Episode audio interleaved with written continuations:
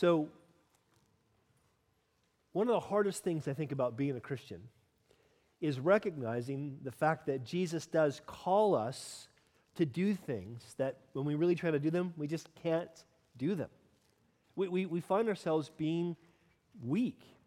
The, the, the commands he gives us, the, the direction he gives us to, eh, to follow him in faith, those commands are harder than we, they're more than we can do. In fact, Jesus himself said, didn't he, in John chapter 15? Jesus said, Apart from me, you can do what? Nothing. You can do nothing. And this is difficult for us. It's not flattering to realize that you can't do something. About 16, 17 years ago, no, 15, 16 years ago, I was snowboarding. I went to speak at this youth camp, and, and I'd never snowboarded before, but I did some surfing, and the guys kidded me up and said, You'll be fine, and taught me a couple things in about five minutes, and I got on the slopes and I snowboarded. And it wasn't flashy, it wasn't even attractive, to be honest, but I was doing it. You know, I wasn't falling, I was doing it, having a great time snowboarding. So, this last week, when I'm in Germany speaking at this Oak Hall retreat, uh, they say, Do you want to ski or snowboard? And I think, I want to snowboard. Yes, I'm pushing 50, but I still want to snowboard.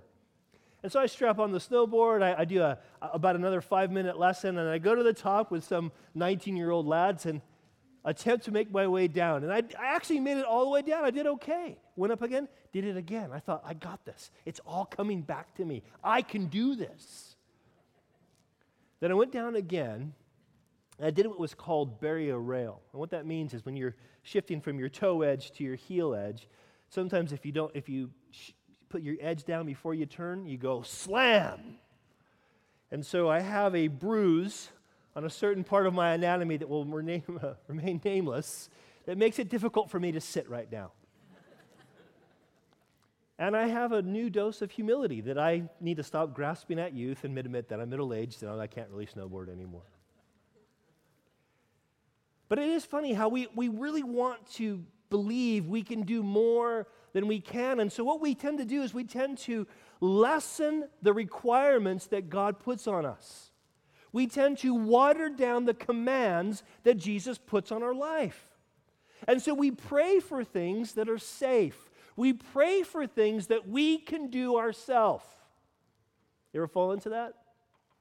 All right, God, help me to have a good day at work today. I just want to work well and you know, I want to have a nice attitude. So help me to do that. That's not a bad thing to pray. But you know why we pray that? We pray that because we feel good. Look at me. I'm, I'm spiritual. I prayed.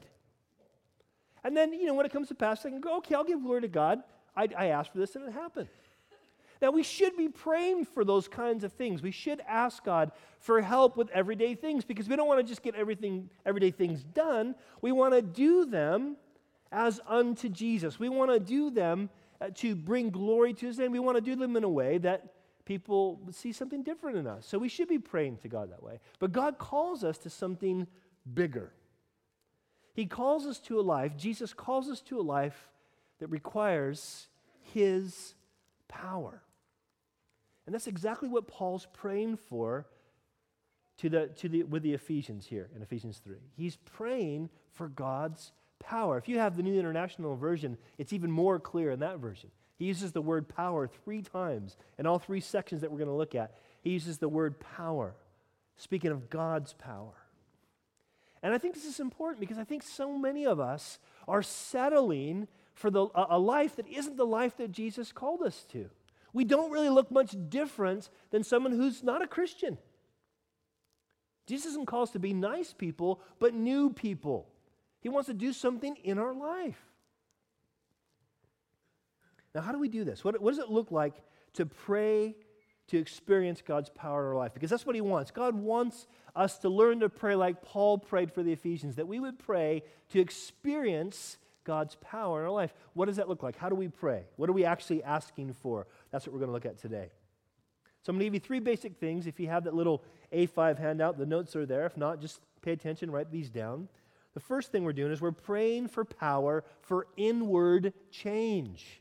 We need to be changed from the inside out. We're praying for that. Paul starts off the section by this. He says, Listen, he says, for this reason, referring to this great mystery that we've been talking about for the last several weeks of the fact that Jews and Gentiles are now one in Christ. There's one family that God's done, uh, uh, brought together through the gospel.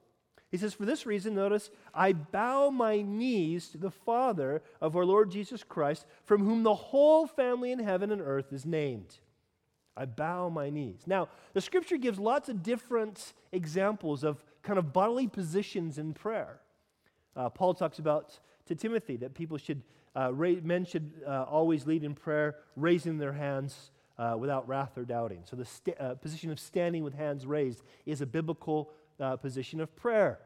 Kneeling, as we see right here, is a, is a, a biblical position of prayer. There's a, a, a prayer of, of, to prostrate yourself, a position to be prostrate, which would mean you kneel and actually put your head to the ground, sort of like the way Muslims position themselves. Okay? These are all different bodily positions for prayer. None is necessarily more spiritual than the other, but when we see these things named, we should think, okay, why? What's significant about the position? And so here, when we see Paul say, For this reason I kneel, Paul's talking about not just a position of his body, but an attitude of his heart. That he is, he is kneeling in a childlike dependency to his Father. He's recognizing, okay, God is our Father. He's the Father of, of all who have faith in Jesus, whether Jew or Gentile. And if we're going to experience the powerful inward change, we have to bow the knee. You can't just throw up a popcorn prayer and think something's going to change. To be willing to humble ourselves and, and, and, before God. This is something that I, I, think is very difficult for us. Because when we begin to pray, and I think you guys, if, if, if you're like me, I'll be honest, it's hard to pray. I struggle to get into prayer. I find that if I can, I can read God's word and I can pray it back to Him, and that's pretty easy for me to do, and I enjoy fellowship with God. But to really kind of just wait on God in prayer and to, to think about who it is I'm actually speaking to and to humble myself before this great and awesome creator God who's actually adopted me into my family and see him as a good father I can trust, that doesn't come natural. It's not an easy thing. But it's where, listen, it's where power in prayer begins when we humble ourselves. We kneel before him. I think one of the things that we, we need to do is we need to understand, because the context of this, of course, is praying for inward change, that we are needing to pursue a change in our lives that we can't produce ourselves. God needs to change us from the inside out. This is why I, I, I, grieve when I hear people being so dishonest in their prayers. We are, we are such liars in our prayers. God, I love you so much. You're wonderful. I just want to worship you and live for you my whole life. I, I just want my whole life to be yours. And inside, we're thinking, okay, uh, have I prayed long enough so I can go off and do what I want to do? Instead of just being real with the God that we know knows all things and saying, God, my heart is hard. Often I don't want to love you, or I, I want to love you, but I, I want to love this thing as well. I want to follow you, but I also want to do my own thing. Lord, I'm double minded and I have this, this, this stuff in me that's not good. And going before Him as a child before the Father and just say, Father, I can't do it. I can't do it. You know, it's funny because the shame that we feel in our inability to do something is really a pride. It's, it's, it's us not wanting to admit that we just simply can't do what God wants us to do unless He gives us the power to do so. This is why, listen, this is why he calls us to pray. No prayer, no power. We have to get on our face before God and say, Father, I, I can't do this, but I believe that you're a good father and you can, you can produce in me a change. You can change my heart. And the good news is it's a real positive change. Look at verse 16. In verse 16, Paul says, that he, that's God, would grant you, notice, according to the riches of his glory, to be strengthened with might through his Spirit in the inner man. Now, it's important to recognize what he's talking about here. He is talking about this inward change. And listen, it's an inward change that is provided for by God's resources. So, so I, have mentioned this lots of times because I'm learning so much about humility and and spiritual things doing this again. Pip and I work out a couple times a week. Pip's like way stronger than me. But the thing is, if I'm ever going to get stronger, we have to do these things called negatives. And what they are is basically that there's weight either on my back or in, uh, over my chest, depending on what lift we're doing, that's more weight than I can lift. And what has to happen is I have to trust that I have to lower that as, as slow as I can. Go as slow as I can, just being just kind of keeping the weight from crushing my sternum, right? And I have to trust that Pip will kind of help lift it off my chest. Now, one of these days he's going to leave it there just to be funny. I know he is. But he usually he lifts it off my chest. And you know what we do? Well, we're doing that because the only way I'm going to get stronger is to attempt to hold weight I can't hold. And I can only do that if I can trust that he will hold it for me. He will pull it up for me. Now, this is talking about not an outward change, but an inward change where God calls us to do things that we can't do for ourselves because He has all the resources we need to get those things done, to accomplish those things. Paul says it slightly different. He makes the same point, but in a slightly different way in 2 Corinthians 4:16. Listen to this. Paul says, Therefore, we do not lose hearts, even though the outward man is perishing. Old dude can't snowboard anymore. Yet the inward man is being renewed day by day. God is changing us from the inside as we walk in obedience by His power, by His strength to do what we can't do for ourselves. But notice also what he says in verse 17, what he's praying here. Paul prays in verse 17, listen, he, here's what God wants to do is as by his Holy Spirit, he changes our inner man. Listen, he says that Christ may dwell in your hearts through faith. Now, if you've been at church for a while, you might be thinking, okay, I thought Jesus was already in my heart. I asked Jesus in my heart when I was seven, or I asked Jesus in my heart when I was 19, or whatever the case might be. The, the idea here is not that you're, you're starting a new thing, though, if you've never put your faith in Jesus before, if you've never chosen to believe what God says about his son, what Jesus has said about himself, and what he's done for you through his death and resurrection, there's a first time to this. And today can be that first time. But if you've received what Christ has done for you, Christ does dwell in you by his Holy Spirit. So, what does he mean here by that Christ may dwell in our hearts through faith? Well, the word for dwell literally means to make your home in. It's this idea that God Himself, God the Son, would be at home in your heart. Now, let's be honest about our hearts, about our inward lives. If we compare our hearts or our inward lives to a house, it's a bit of a fixer upper, isn't it? There's all kinds of rubbish on the wall. You got that nasty kind of foil wallpaper and, you know, red shag carpet and all kinds of nasty looking stuff. And it's just, you know, there's, it's, it's dirty and it's filthy. And yet, what happens is Jesus moves in there, and what does he do? He begins to cleanse us. He cleans us out by the inside out. He changes us through his, really, his abiding presence. I think sometimes we have this mindset that Jesus is on the outside, God's on the outside of us and he's kind of saying, Would you clean up your life? I'd like to hang out with you, but you're so dirty. You know, you, got, you keep getting it wrong. So I can't really hang out with you because you keep getting it wrong. And we think of God this way. But actually, you know what the gospel says? The gospel says that God says, Look, I've come to you in your filth. And I'm offering you a relationship where I will dwell in you and change you. I will cleanse you from the inside out. He'll commit to us. Now, Jesus kind of hinted at this in John chapter 14. Listen. Jesus answered and he said to him, If anyone loves me, he will keep my word, and my Father will love him, and we will come to him and, and make our home with him. Now, this is important for us to understand. Jesus is not saying that we're going to earn his presence by our obedience. He's not saying that. It's definitely not what the the apostles believed he taught because they taught something different than that.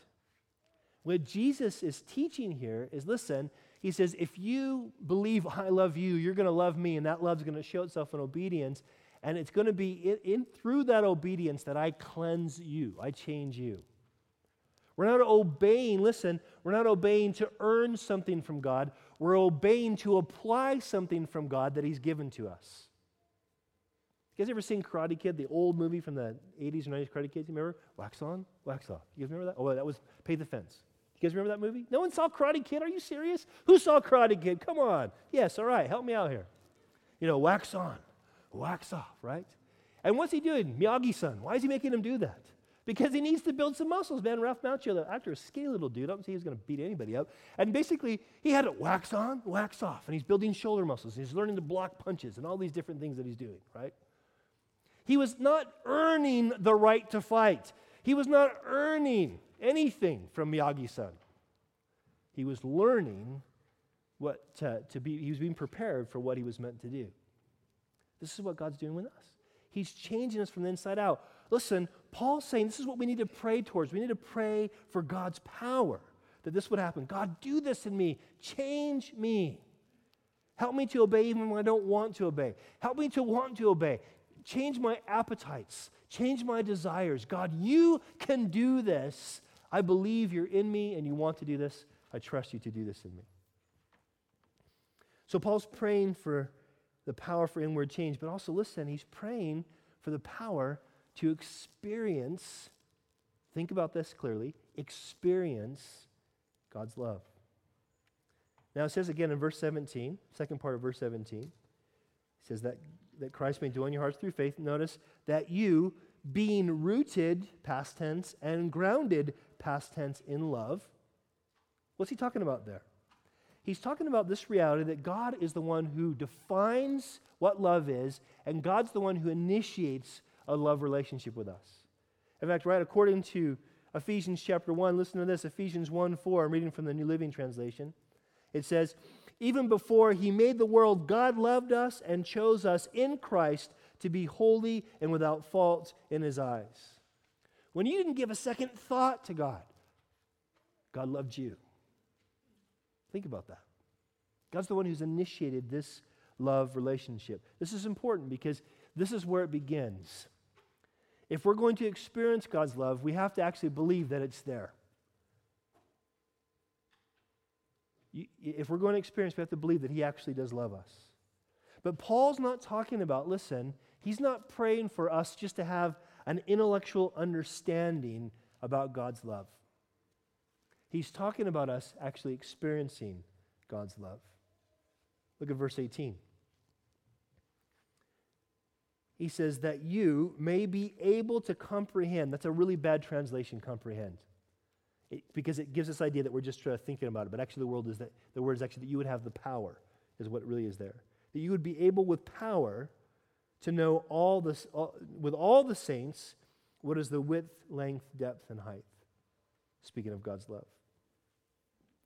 In other words, what Paul's talking about is, is once we have an understanding, okay, I believe God, you first loved me. I have to believe you first loved me. Then God is God calls us to pray towards, Paul is praying towards these Ephesian believers to actually experience that love. This is important.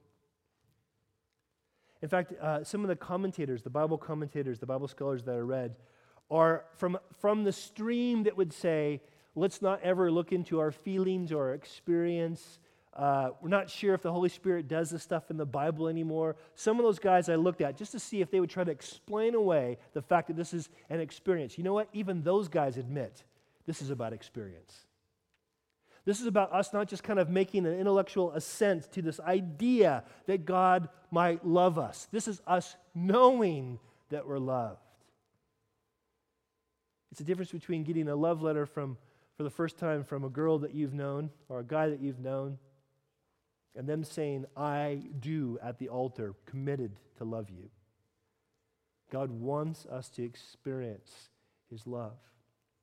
In fact, he says clearly, we'll see in a minute, that it goes beyond our comprehension. In verse 19, doesn't he say that really clearly, right? It's a love that's beyond our comprehension. So let's talk about this really quickly. When he says wide, the, the width of God's love, what does he mean? Th- think of this way think of wide like a river. How do we measure the width of a river? We measure it by how much land it covers up, right? How, how much land is it covered up? How wide is God's love for you? Wide enough to cover any sin you've ever done. Any sin. Sin of action, sin of thought, sin of motive. It's wide enough to cover that. How long is God's love? It's long enough to endure for eternity. Sometimes I, I, think, you know what, God's going to just give up on me. Have you ever had that feeling? I've, I've thought that before. I've been a Christian for 30 years, and I thought I'd be a lot more mature than I am now. Sometimes I think God would just is going to say, okay, that's it. I'm sick of it, John. You're out of here. But you know what? That's not how his love works. His love endures.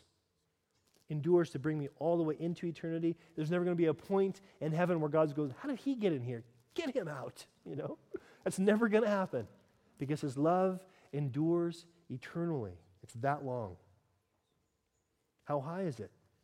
It's high enough to position us in Christ, when our faith is in Christ, to position us with Christ in the heavenlies. This is why we know we can pray to God, we can pray to the Creator as our Father, we can call him Abba. Why? Because Christ qualifies us and we're seated with him in the heavenlies. That's how high his love goes. We don't just get his phone number and we can give him a text every once in a while. We get his very presence. We're able to go right into the very presence of the Father, something that the Son has only enjoyed before this. His love is deep enough. It's deep enough to meet you in your most faithless, darkest, most despairing time. God's love is deep enough to meet you there. I told the story, I, I gave this message um, when I was out go, at Oak Hall, and I told the story. Wasn't planning to, but I think it fits well. So, about three years before my father passed away, Sarah and I were watching some movie. I can't remember what the movie was, but it showed a parent passing away. And I was just overwhelmed by the thought of my father dying and not knowing the Lord. It just hit me just in a really powerful way. And I, you know, those of you who know me know how easy I cry. I cry really easy. So crying is not a big deal. But this was beyond just John crying a little bit. I was sobbing. I got up went into the bathroom and closed the door, and I was sobbing, thinking, I don't know if my faith will survive my father dying without knowing the Lord. I don't know if I can handle the idea that someone who I love and respect would spend eternity without him. And I tried so many times to share with him. Bought him so many Bibles, listened to him, talked, to, with, talked with him about things over and over again, prayed for him so many times. And I thought, I don't know if I'll be able to handle this. Well, three years later, he passed away. And what was, what was amazing was is that when, when he was really poorly, and my brothers were saying, You need to come. Dad's, dad's on at the end. I really wanted to get there, and uh, I um, uh, booked the flights and I went to London. I was going to leave really early the next morning. And that early the next morning, Adam called me and said, Hey, John, I'm sorry to say, your dad's already passed away. And so I got there, and I was, of course, really hurt and devastated by this. And when I got there, my brother said, um, they said, you know, uh, the hospice nurses that dad had, they all went to Calvary Chapel, Fresno. And so he spent the last three or four hours talking about God. They talked about you, they talked about God, they talked about faith. Now, I don't know if my dad received the Lord, but I know that God met me in that darkest place. God, can I still trust you if you don't save my dad? I knew he had a choice to make. I wasn't ignorant of that. But I, I don't know, Lord. Can I trust you if you don't answer this prayer? And here's the thing I don't know that my dad received the Lord, but you know what I know? The Lord made sure he had a witness at the very end. He answered that prayer. He met me in that deepest part of despair to where I had a peace, even though my dad died and might have gone into a Christless eternity. I had a peace that God is good and surely the judge of all the earth will do right. That's how deep his love is. You see, God doesn't want us just to have this understanding. You know, you know the difference between real faith, a living hope in the living God, and dead religion? Do you know the difference? Dead religion is when we have faith in an idea. That's dead religion. We have faith in an idea. The idea gives us comfort. The, the idea makes us feel like we belong to a community. The idea gives us some direction in our life. That's dead religion. No matter how lively it's expressed, But if the faith is just an idea, it's a dead religion. You know what a living faith is? It's believing in the living God, it's trusting this person who's made all things, who himself clothed himself in human flesh and walked this earth, lived perfectly, died to pay for my sin and for yours, and rose from the dead three days later.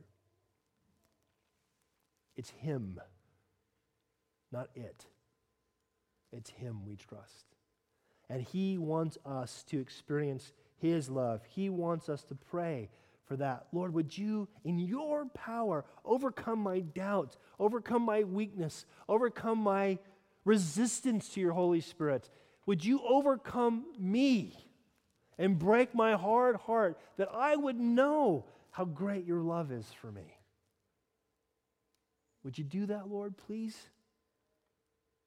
See, when we talk about praying for God's power, we're almost always thinking about, I, want to have this, I want to see this gift of the Spirit used. I want to pray for power so I can speak in tongues, or so I can prophesy, or so I can see someone healed. All those things are valid things to play, pray for.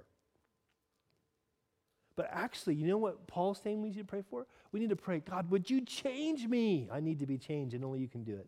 God, would you show me, that, would you help me to experience your love because I'm so often hard hearted that I'm just barely believing an idea? No, we need to pray for God's power to do this. In fact, he says in verse 19, doesn't he? To know the, God, the love of Christ, which, which passes knowledge. How do you know something that, that passes knowledge? God has to reveal it to you. Notice he says that you may be filled with all the fullness of God. You could translate that this way that you may be satisfied with all the satisfaction of God. Now, I'll confess to you, just totally transparent here, as I stand here today, I am not satisfied in my relationship with God. I am not. But you know what I am convinced of? That in Him and Him alone am I going to find the satisfaction that I, I long for. And that one day, soon and very soon, I'm going to be satisfied fully in a way that only God Himself knows satisfaction. I know that because Job says, right, I will be satisfied when I awake in His likeness. I, I know that the fullness of God, what God has always experienced, is going to be mine. And until that day, I want to long for it. I want to pursue it. I want to know Him that way. I want to know His love that way. It's a love beyond comprehension, but it's not a love beyond experience. Stop settling for less than what Christ died for you for. He died so you could know the love of God, not just in some flowery, saccharine, sweet kind of way, a real life changing experience, the very power of God Himself that changes you from the inside out and opens your eyes and your mind and your experience to how, what love really is and how it can change everything, how it will change everything. Lastly, Paul says, and, closes his prayer this way in verses 20 and 21. He says, Now unto him who is able to do exceedingly abundantly above all that we ask or think. I, am calling this the power to celebrate his work. Because I love this. I love, here's Paul modeling to us what it looks like to pray for the power, to experience the power of God, right? He's modeling this for us. And then he says, but you know what? It's not about our prayers. I love this. That, that here's, the, here's the reality His work is not limited to our prayers. Now, I do think that the experience of, of, of God's power, the experience of God's love in our life, can be limited by our prayers in the sense that we are blind and deaf to what God wants to do because we refuse to obey Him. I believe that's true. But here's the good news it's not limited to our prayers. You know the, the, the verse in James, draw near to God, he will draw near to you. You ever thought about that? Think about that as a step. God says, Draw near to me. Took about a meter toward God. He says, Now I'll draw near to you. How big is God's step? This is why the, in the book of Deuteronomy, it, you know, God says to his people, um, The Lord's near to you, even at your mouth. In other words, if you would just say, God help, God's like, I'm there. I'm there.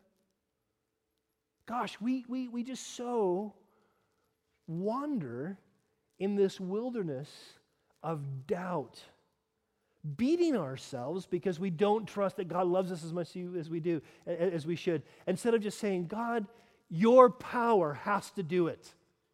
You have to change my heart. You have to show me your love. And even my prayers are not good enough. But you, Lord, you're not limited by my prayers. You can go beyond them. Do we believe this? In fact, look what he says. I love this. What, this is such a hopeful verse. In the, in the second part of verse 20, he says, Now unto him who's able to do uh, above what we ask or think, notice, according to the power that works, present tense, works in us. In other words, you could say, according to the power that's already working in us. You're sitting here in church today. Now, some of you guys I know well, pretty well, and I know that you have growing walks with God. Some of you guys I don't hardly know at all. Um, I met a couple of people today. I'm like, this is your first time. And they're uh, no, we've been here lots of times before. I hate when that happens. I don't know you very well, but I'll, I'll tell you what God knows you better than you could ever know yourself. And you are here because God wanted you here. You are here because God is working in you. I'm not saying you're already a Christian. I, I can't judge that. That's between you and the Lord. But I am saying this God's working in you because you wouldn't be here unless God was working. And for you who have already received Christ, don't you know you received Christ because God worked in you to bring you to see your need for Christ and to bring you to put your faith in Christ?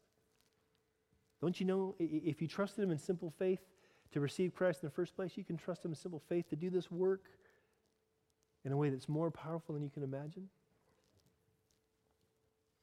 That's why Paul says, To Him be the glory, verse 21, in the church by Christ Jesus to all generations forever and ever. Amen. In other words, because it's His work, it's His glory. Why did God decide to make it harder for us than we can do for ourselves?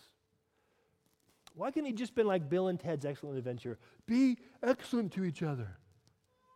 Why couldn't He just done that? That would have been easy. Yeah. We'll just be nice. Let's be really nice people. That'll work. No, God says, I want you to be brand new people. I want you to love people to the point that if they say, We want to kill you because you keep talking about love, say, Please do, because I really want you to know how real this love is.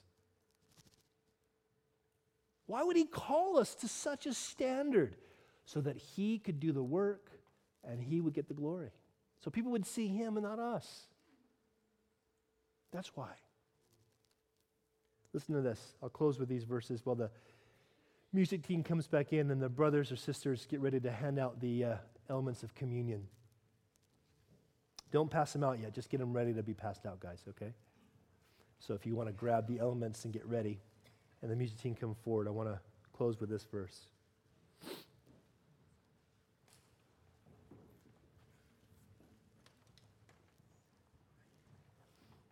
In the book of Revelation, in chapter 4, verses 10 and 11. I'm reading now from the NIV. It says this The 24 elders fell down before him who sits on the throne and worship him who lives forever and ever.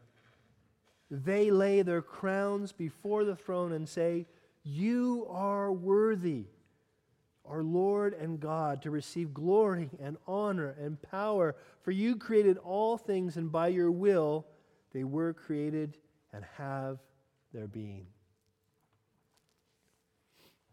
Guys, listen. The all powerful God who made you is the all loving God who saves you. The all loving God who saves you is the ever active God who's working in you. Let's stop resisting this. Stop resisting the work that God wants to do in your heart. I think there's many of us here this morning that need to submit afresh to the work of God's power in our life. That we got to, we need to just confess that we have been limiting what God wants to do because we don't believe that God is as powerful as He says He is. That we really have to confess our faithlessness and our doubt that God really does want us to know His love, experience His love. And God really can change our hearts, He can change us from the inside out. I think God wants us to have a time to repent, turn back to Him, maybe to receive prayer or to pray for each other. In fact, can I ask uh, you guys who are on team, house group leaders, and you guys that are, can you guys come up? Maybe half, you know, men and women on this side and women and women on this side. Can you guys come up behind the speakers? You guys who are on team, house group leaders. Hello, you should know who you are. If you're invited to the house group, come on. Craig, come forward. Come on, you guys know who you are. Paul, yes, that's you. So shy. Come on. Show, set an example. You believe the power of God, He can use even you. I think Stephen's in Sunday school. Where's ads? Is ad with the kids? Yeah, that's fine. That's fine. Neil's here. All right. Maybe a couple over here as well.